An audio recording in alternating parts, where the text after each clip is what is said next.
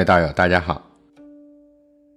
前面我们学习了先天八卦，那么今天呢，我们来重点学习后天八卦以及它们两者之间的区别和应用。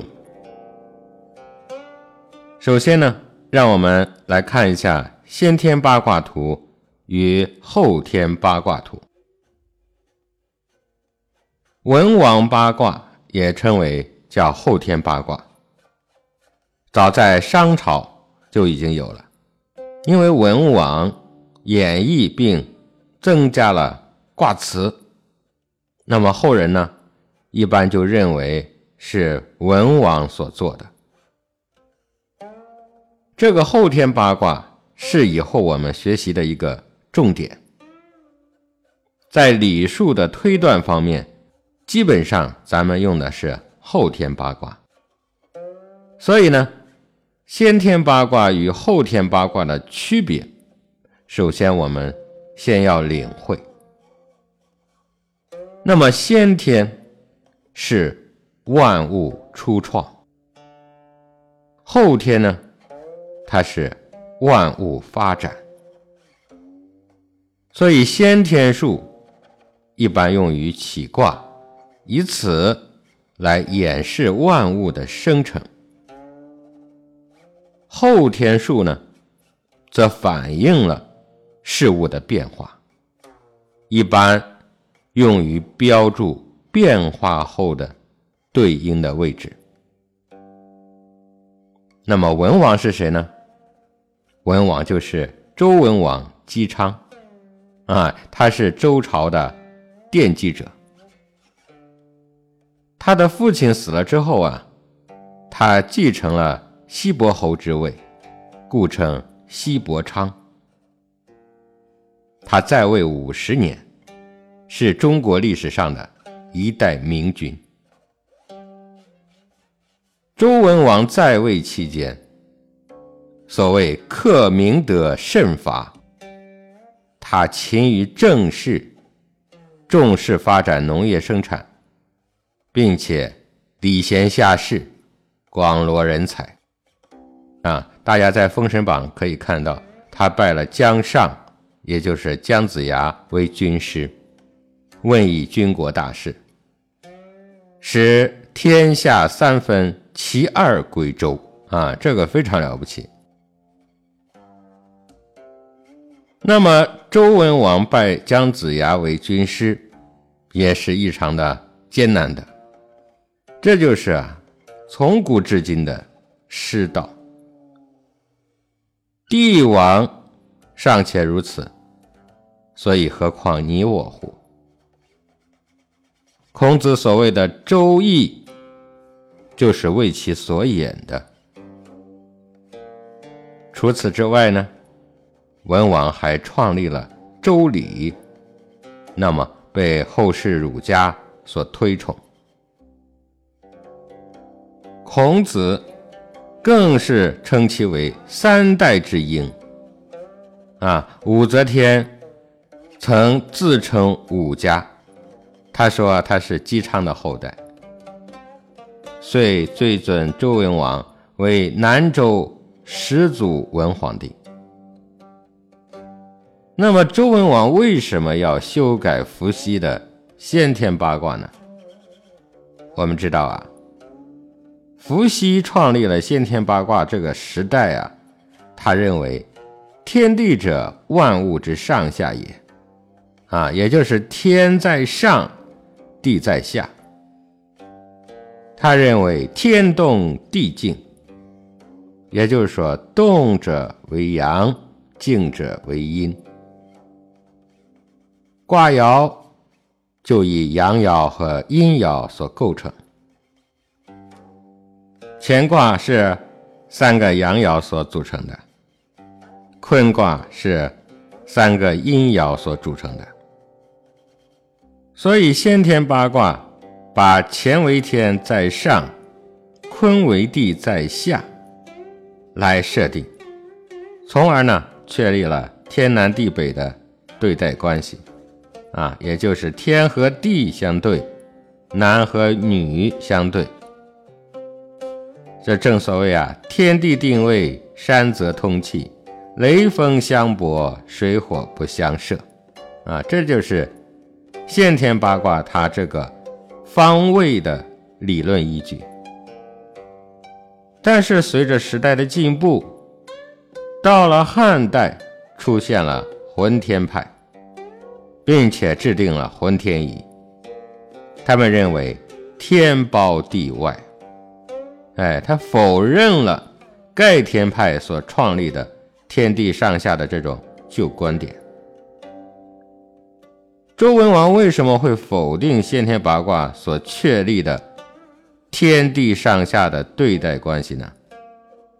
首先啊，是因为先天八卦既然是讲天地对待啊，或者是说叫天地定位，但是只有冬与夏是相符的，春与秋的位置啊，并不对称啊。那么这个理论，我们学习了四象就知道了。四象主要是从季节气候而来的。那么，如果把先天八卦图套用到四季的变化规律上，显然它们不能匹配。其次呢，虽然冬夏的位置定位不差，但是因为先天八卦强调了乾阳在上，坤阴在下。这又违背了自然的规律，因为阳气在下可以上升，阴气在上可以下降。那么先天八卦乾在上，坤在下的阴阳，它就不能够相交，所以怎么能够生出六子哈，生出万物呢？又怎么能够概括大自然之理呢？于是周文王对先天八卦进行了改进，就创制了后天八卦。一直到今天，那么就有了先天八卦与后天八卦同时存在的局面，也就有了先天八卦讲对待。后天八卦讲流行的规则，正所谓啊，对待者数，流行者气。所谓对待者数，是指先天八卦而言的；流行者气，是指后天八卦而言的。其实以上我们讲的这些，并不是说先天八卦是错误的。而是说，伏羲创立的先天八卦和文王创立的后天八卦，他们的创作原理是不同的而已。伏羲根据河图创制了先天八卦，而文王则根据洛书创制了后天八卦。那么河图洛书，我们会在以后的。探讨中给大家详细讲到的八卦，事实上是古人将他们对宇宙的认识进一步科学化的宇宙图解。因此呢，八卦上它不仅包含了宇宙的运行规律，它还体现了宇宙中的八种自然现象及其变化出的。万种状况，那么其中先天八卦主要它体现的是啊宇宙万物的生成演化过程，而后天八卦呢，则反映了万事万物的发展演变规律。宇宙万物的生成演化过程。最后确立了天地定位的阴阳对应法则，以叙述的方式将这种自然存在的客观定律来确定下来。而后天八卦所反映的万事万物的发展演变规律，其实就是五行生克制化的运行规则。如何理解这个后天八卦图呢？那么我们首先啊要了解一下，八卦也有五行啊，大家学习过五行，大家都知道五行它是万物的属性。所以八卦也有属性，也不例外。这里呢，大家要需要记一下的是，八个卦当中，其中坎卦五行属水，震卦和巽卦五行属木，离卦五行属火，艮卦和坤卦五行属土，乾卦和兑卦五行属金。这八个卦的五行属性，大家一定要熟记，因为以后呢我们会多处用到。坎卦和离卦这两个卦呀，分别属于五行中的水火啊，这一点呢我们比较好认同，因为坎为水，离为火嘛啊，这个好明白。震卦对应的是东方春季。而东方春季都与木相关联，所以呢，震卦和巽卦的五行，它的属性是木。同样的，兑卦为西方，它的五行属性为金。乾的五行也是属金，这个呢，是因为乾它具有刚健的特性。那么坤卦和艮卦，它们的五行属土，哎，这个也比较好理解，积土成山嘛，并且呢，坤为地啊，地的主要成分当然就是土。在《周易说卦传》里面讲，后天八卦它的顺序是这样的，他说：“地出乎震，其余巽，相见乎离。”至义乎坤，月言乎兑，战乎乾，老乎坎，成言乎艮。这个地呀，指的就是太阳。哎，太阳给予万物能量和生命，所以称之为地。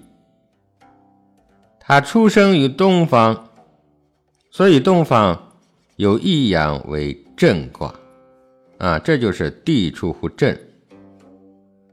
日照在上午渐渐的强大，使空气温暖并且流动，所以午前为巽风，也就是七乎巽。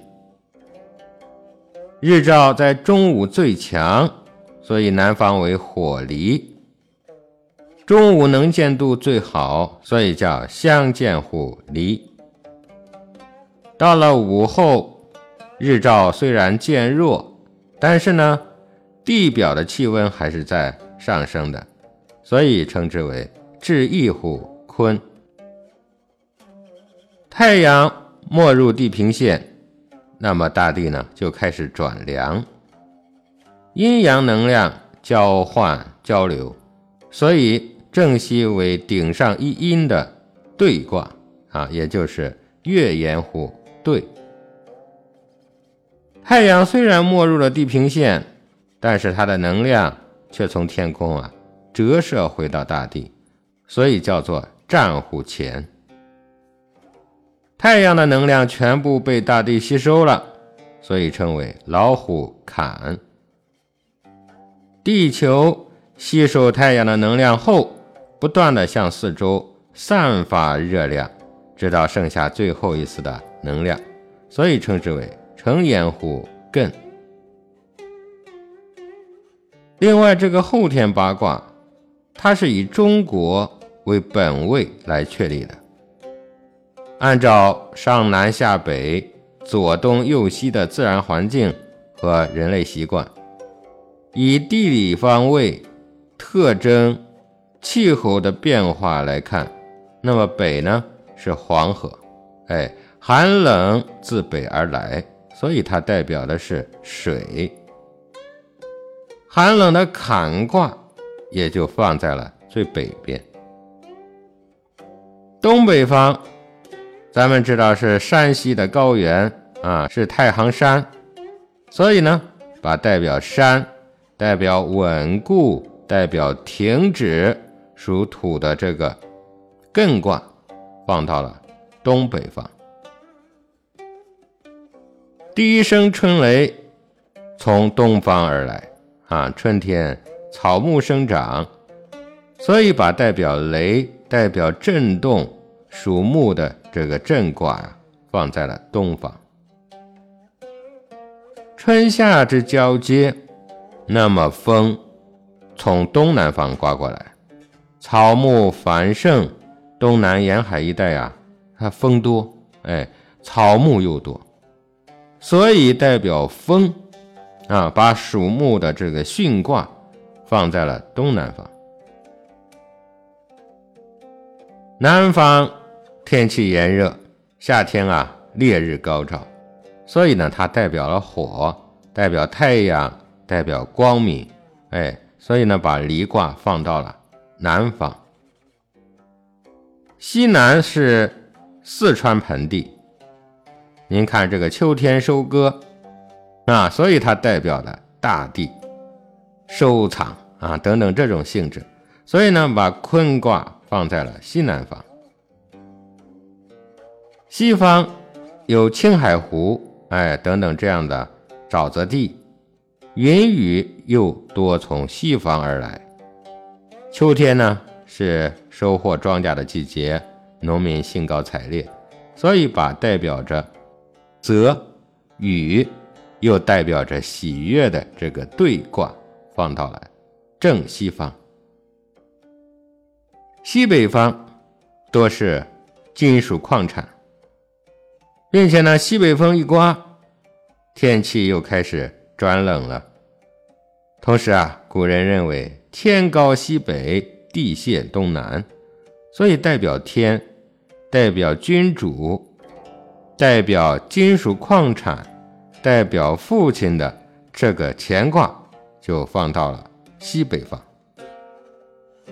这样呢就成为了我们祖先生存的时间与空间的统一性的描绘出来的，因而成为了文王后天八卦图的放置方法。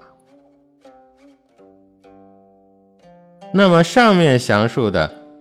对先天与后天八卦的分别，所以呢，咱们这个身为中国人啊，如果是要看方位的话，多用后天八卦为准；而先天八卦呢，多用于理和数方面的本体。周文王创制了后天八卦之后，人们进行了验证和预测。那么，如果按后天的卦数啊进行预测，则多不准确。然而呢，用先天的卦数，则更加的准确。对此，有人提出了先天八卦为体，后天八卦为用的定律。这样一来呢，就出现了先后天八卦两者缺一不可的局面。那么，至于伏羲八卦与文王八卦，前人多为伏羲八卦属于先天，而文王八卦属于后天。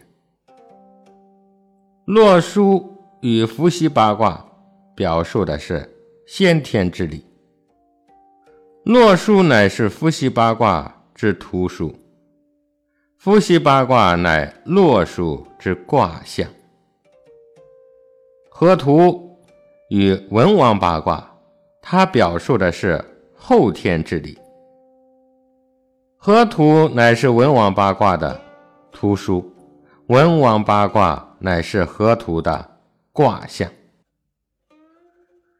那么，首先呢，我们得来了解一下，什么是先天，什么是后天呢？啊，也就是先天与后天的概念是什么？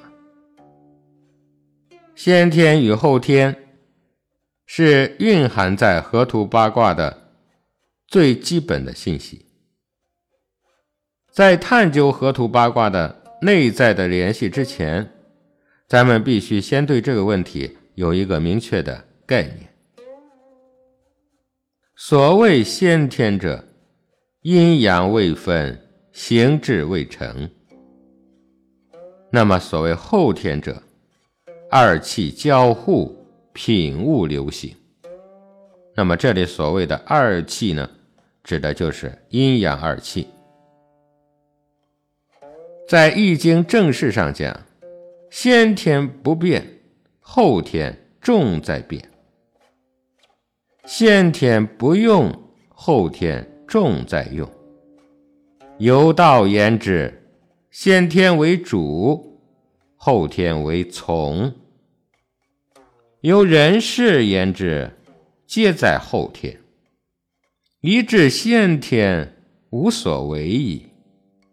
故《周易》之用为人道也，因时之宜，利道之极，而原始要中之事也。先天之意常静，后天之意常动，而静中有动，故先天必生后天；动中有静，故后天不离先天。二者异途同归，知其一，则通其二。此文王之圣智，乃能尽其变化而建立周易之极，以全易之用也。啊，我们能够理解以上这段话，那么基本上就理解了先天后天的概念和意义了。先天与后天，一个为体，一个为用。所谓的体用，这就像，这就像江河湖海、冰霜雨雾一样啊，它都是水的变化而已。啊，那这个例子当中，水就是体，而江河湖海等等这些呢，都是用。无体。用难成，无用体不现，所以体用浑然一体，不可截然分开。而天地万物森罗万象，其实呢都是先天之气所化现。那么在《庄子·至北游》当中，他讲到：“统天下。”一气耳。在论衡当中，他讲到万物之生皆禀元气。所谓这个一气、元气，道家也讲叫太虚，都是说的先天之气啊，都是它的别名。关于这个先天之气，那么道家的典籍里面啊。它记载的更加的详细啊，比方说在《云集七千》中就讲到：“道本无名，亦无物耳。当鸿鸿蒙蒙之事，无所谓天，亦无所谓地，欲囫囵气包耳。即气生于气，阴生于阳，两仪时判，盘古生矣。”太极成矣，万象乃垂。于是乎有天地，有万物。那么在《修道变难后边参政》一书当中，他说：“真以祖气，立万劫而不坏，超群类而独尊，生死不拘，有无不立，为后天。”精气神之本，为先天精气神之主宰，乃至阳之物，天上之宝。那么，在《体真山人教外别传》里面，他讲到：一点真阳生于天地之先，长于万物之前。啊，那么先天纯阳一气，其数为一；后天阴阳二气，其数为二。那么这个零，就是环护无端，先天阴阳未分之象。啊，一者左右两端，后天阴阳分化之象也。所以换个角度来看，那么就是说零。啊，或者说这个圈儿就是先天，那么一呢就落入了后天。角度不同，数的表达方式啊也就不一样。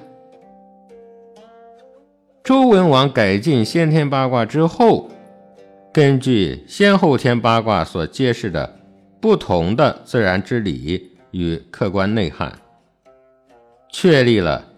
以下几条重要的自然之理与应用规则啊。那么第一点，先天八卦为体，也就是它是原则，它是客观定律；后天八卦为用，也就是应用、实践、运用。第二点呢，先天八卦讲的是。天道，哎，正所谓天道不可违。后天八卦讲的是人道，啊，正所谓人道可变化。第三点呢，先天八卦它讲的是对待，啊，我们上面讲了对待者数；后天八卦讲的是流行，我们说流行者气。第四点，先天八卦主静，后天八卦主动。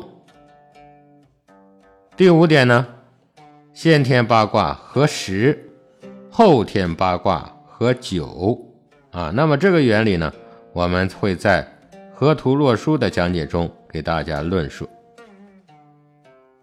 第六点，先天八卦主时间，后天八卦。主空间，哎，我们上面说了，伏羲根据河图创制了先天八卦，而周文王则根据洛书创制了后天八卦。那么这些八卦它的用途有哪些呢？根据先后天八卦所揭示的不同的自然之理与客观内涵，如果要预测宏观上的。天下走势等等，那么咱们就要用先天八卦。因此呢，先天八卦多用于礼数方面的本体，也就是客观定律上面。那么，如果要看方位，要推演个人的运程、家族的命运，则要侧重于后天八卦为准。啊，根据其中的基本信息来掌握事物的变化规律。那么，易学当中的先天八卦和后天八卦，哪个在实际的运用当中会多一些呢？啊，我们首先来说一下呀。首先，先天八卦它是基础架构，哎，它就像大楼的地基一样。它是天性本源的客观存在规律，比如在研判大局大事的时候，我们通常来使用后天八卦呢，它才是用来实际预测而使用的。其次呢，先天八卦的数是揭示规律的一个根本。啊，它就像公式定理一样。后天八卦的象啊，您看它都是在变化的，就像无数复杂的计算题一样。那么，只有了解了先天的这个定理公式，咱们才有可能将后来的这些卦来计算出来。另外呢，刚才说先天主静。它是静止的；后天主动，它是变化的。再次呢，先天八卦是地理改变之前的状态，后天八卦就是地理改变之后的状态。啊，比方说，在地球诞生之前，那就是先天；在地球诞生之后，那就是后天。如果拿人来说呢，比方说啊，您还没有出生之前，哎，在母亲肚子里。这个叫先天，出生之后那就是后天了。最后一点呢，我们要知道啊，先天它是根本，后天它是应用。先天八卦它所代表的是本体，而后天八卦它所代表的是适用。所以在运用的时候啊，我们主要是来用后天八卦。但是，在具体的应用方面，也会偶尔的用到先天八卦。以上这几点呢，我们主要再来说一下关于这个先天主动、后天主静的问题。万物静态的时候都是负阴而抱阳的，先天因为主静。所以先天是没有吉凶的，哎，万事万物此时都处在一个平衡的状态，这也就是我们道家讲的无的状态啊，或者叫道的状态，它是一种浑圆乾坤态。吉凶它一定产生于后天的动，所以孔子在系辞当中讲。是故君子居则观其象而玩其占，动则观其变而玩其占。为什么动要观其变而玩其占呢？因为一动，这个吉凶就产生了，哎，就可以用易经来进行占卜了。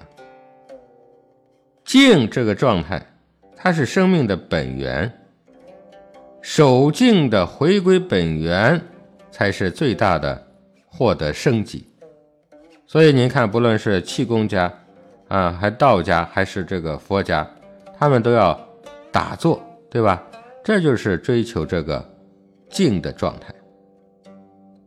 这个状态稳定了，您就能够与宇宙的道融为一体啊。我们道家讲叫天人合一的状态。那么佛家讲呢，叫明心见性的状态，其实都是在认清本源。如果长期的在这种状态当中，您也就无所谓吉凶了，对吧？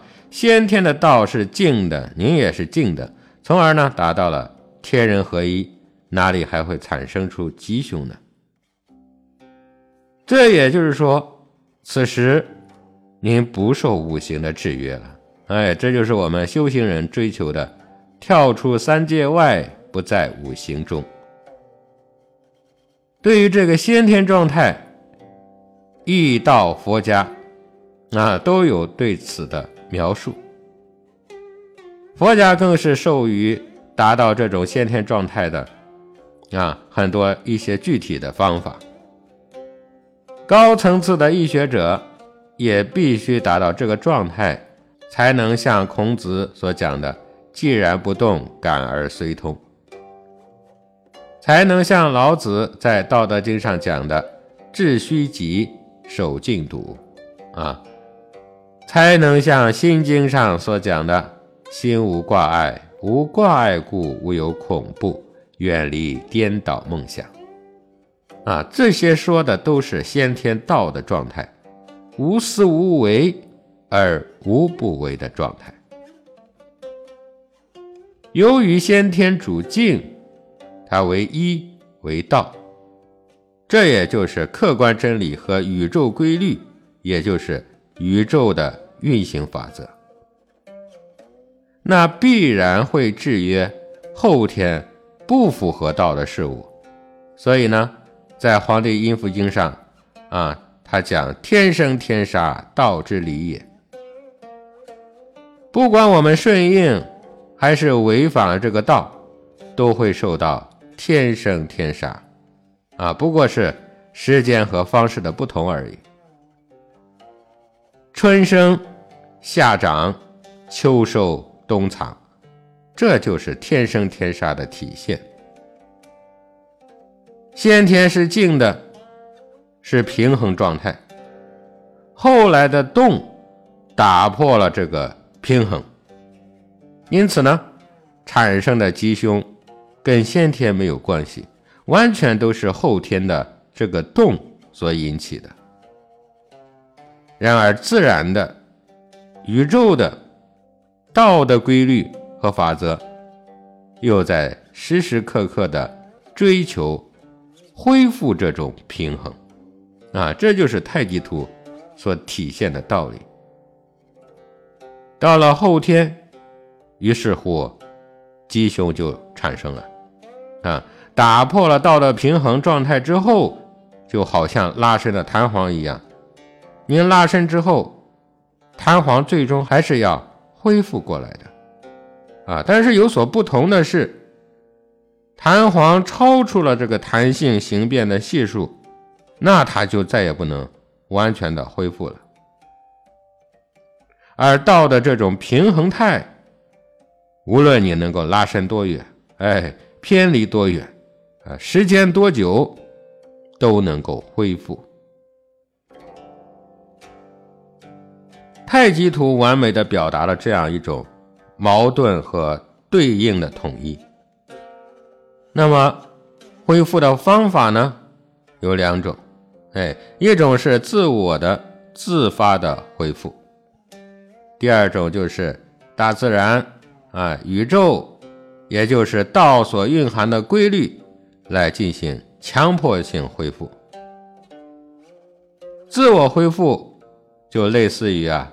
念佛、修持、忏悔、祷告等等这些自我赎罪，而所谓的强迫恢复呢，就有可能造成天灾人祸。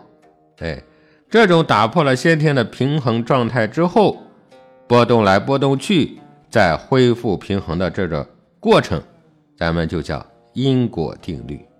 哎，正所谓天网恢恢，疏而不漏。一切都在冥冥之中啊！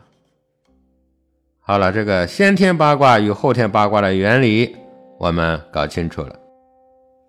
如果说还差那么一点的话，嘿嘿，大家不要着急，因为八卦还有一个重要的原理，就是我们上边提到的，先天八卦它源于河图，后天八卦它源于洛书。那么这个方面的内容呢，我们将在下一步讲河图洛书这个系统的时候啊，会给大家讲到的。那么我们今天的时间啊，再给大家讲一讲学习八卦的一个重要的部分，就是八卦的类象。我们第一次学习类象，咱们学习的是五行的类象，哎，这个大家还记得吧？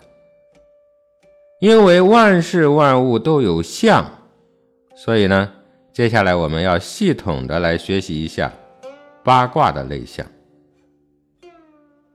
首先呢，我们需要复习一下前面我们所学习的八卦的知识啊，也就是关于八卦的一些属性和它基础的象意，或者我们叫初象，因为比较重要。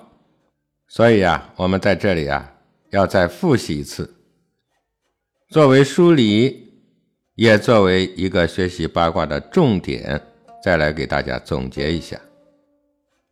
我们现在呢，按照类别来说，并且呢，大家对照这个图啊，就比较容易的记忆。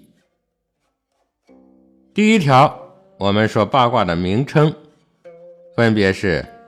乾坤、震巽、坎离、艮兑。第二条呢，八卦的卦形，我们给大家呀有个口诀，这个是需要大家记忆的。前三连坤六断，震养鱼，艮复晚，离中虚，坎中满，兑上缺，巽下断。那么第三条，关于八卦的五行属性，我们要知道：离属火，坎属水。震巽属木，艮坤属土，乾兑属金。第四条，我们要了解八卦所在的方位。那么这个呢，我们现在啊，以后天八卦为例来说一下：正东方震卦，东南方巽卦，正南方离卦。西南方坤卦，正西方兑卦，西北方乾卦，正北方坎卦，东北方艮卦。啊，那么当然了，先天八卦所在的方位，这个大家也要记住。哎，我们分别来说一下先天八卦的方位，正南方。乾卦，东南方兑卦，正东方离卦，东北方震卦，西南方巽卦，正西方坎卦，西北方艮卦，正北方坤卦。那么第五条呢？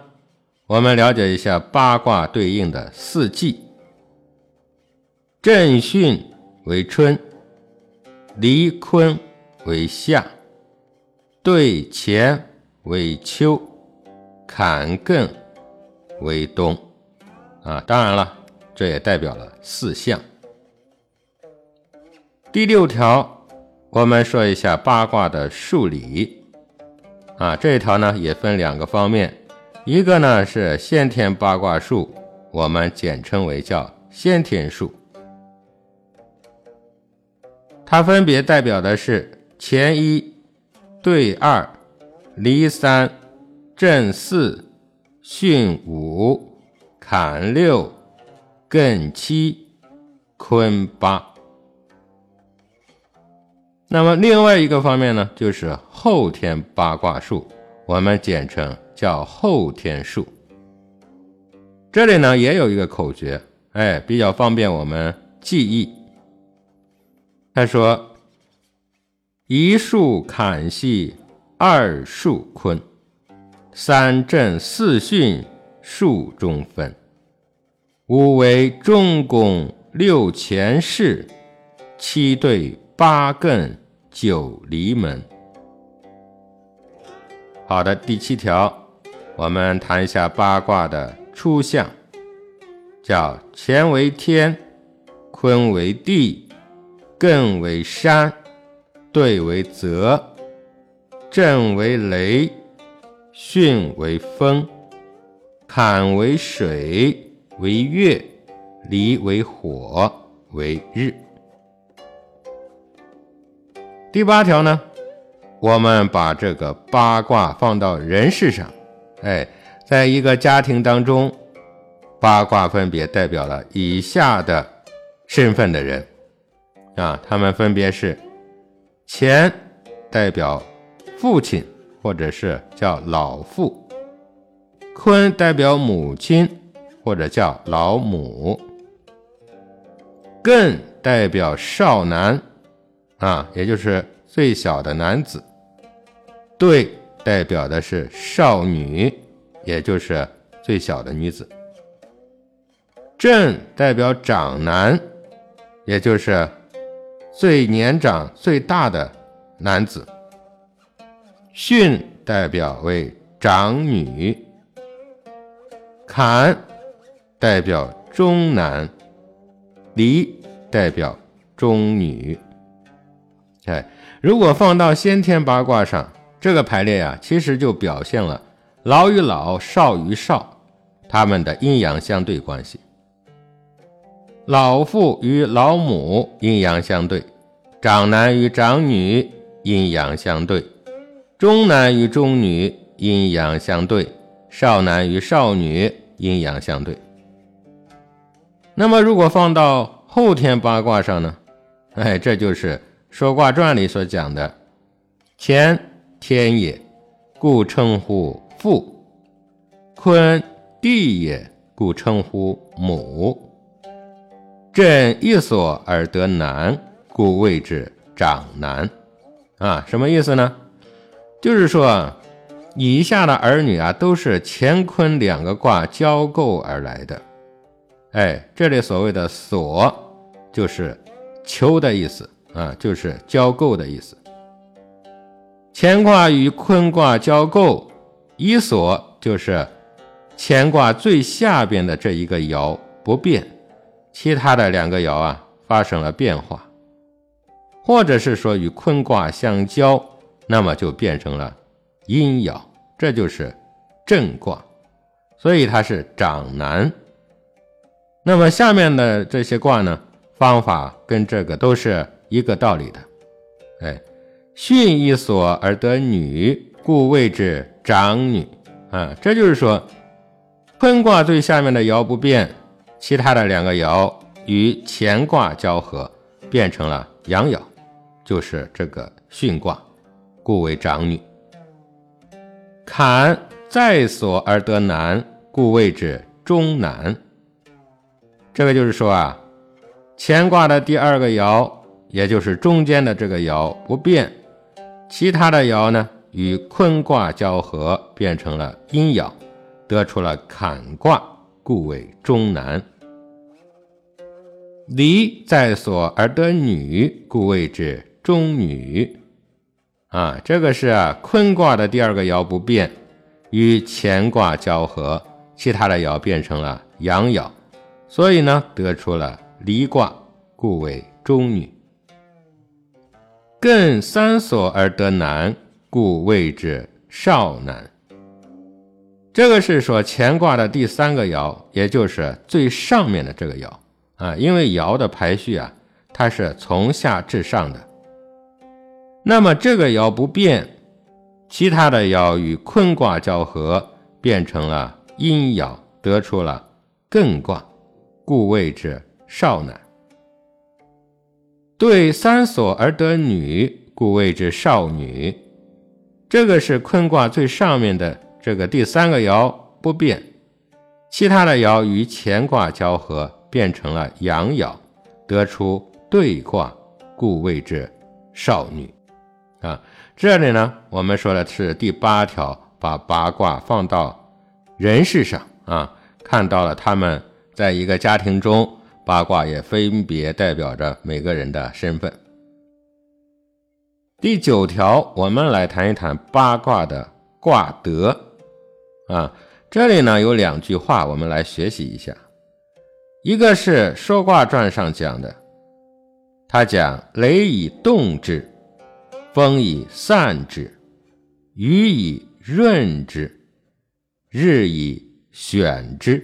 啊，大家注意这个字啊，读选啊，很多的地方读作或者是写作横字啊，这个应该是不正确的。哎，咱们不能乱来。这个选指的就是盛大的意思啊。我们继续说，更以止之，对以悦之。哎，大家注意啊，这个字啊应该读悦啊，不能读成说。这里指的是愉快的意思，愉悦的意思。乾以君之，坤以藏之。那么第二句呢，又说。乾见也，坤顺也，震动也，巽入也，坎陷也，离利也，艮止也，兑月也。啊，这是说雷最大的特点就是让坤所藏起来的万物动起来啊，所以说。春雷一声，万物复苏。所以震卦是阳气在阴气之下，它象征了雷电，犹如在鼓动、震动万物。那么风的最大的特点呢，就是飘散，哎，无处不入，它弥漫于天地之间。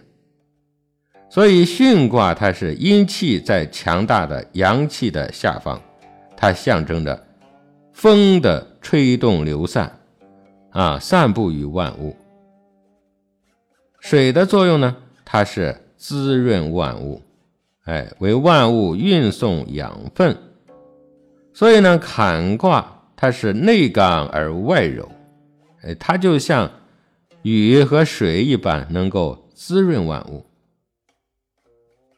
火的作用是照亮一切，使万物绚丽多彩。所以离卦乃阳气在外部，内部呢却是空虚的阴气，它象征着太阳的光明。照耀万物。山最大的特点就是阻止一切通行，哎，所以艮卦它是强大的阳气，把阴柔之气阻挡于下。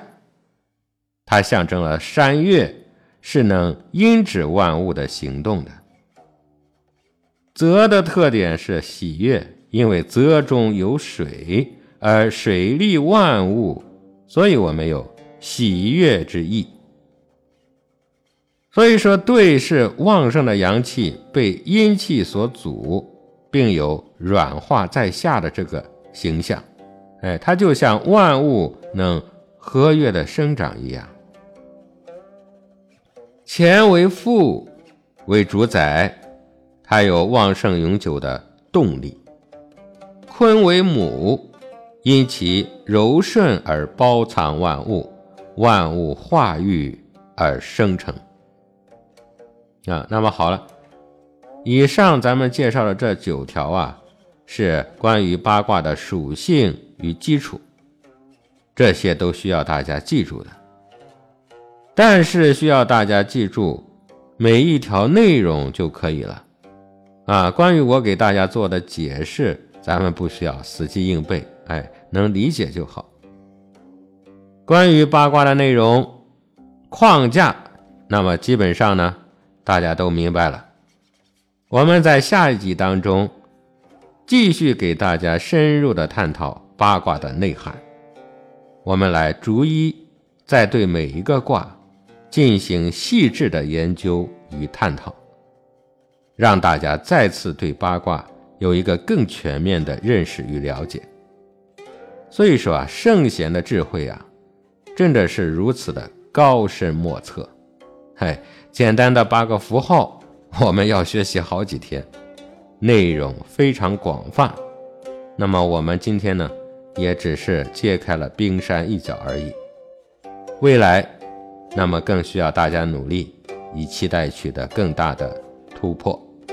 好的，欢迎大家收听道学在线的周易数数学。那么今天呢，我们就给大家探讨到这里，各位道友，我们下集再会。